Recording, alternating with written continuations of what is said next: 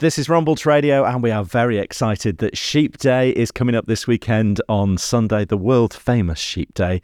Um, uh, Teegan is here from Skipton Town Council to tell us a bit more about uh, what is going on. Are you looking forward to a fun packed day of sheep on Sunday? Hopefully, it'll be a nice sunny day.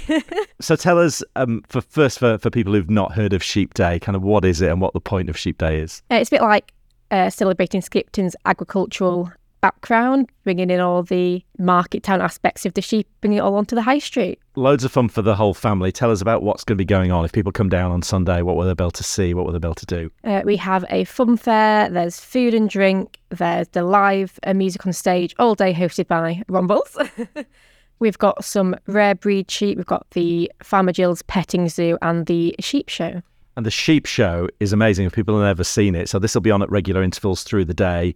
Um, and they, they're kind of performing sheep. It's like something that should be on Britain's Got Talent, really, isn't it? Yeah, I always describe it as like dancing sheep almost.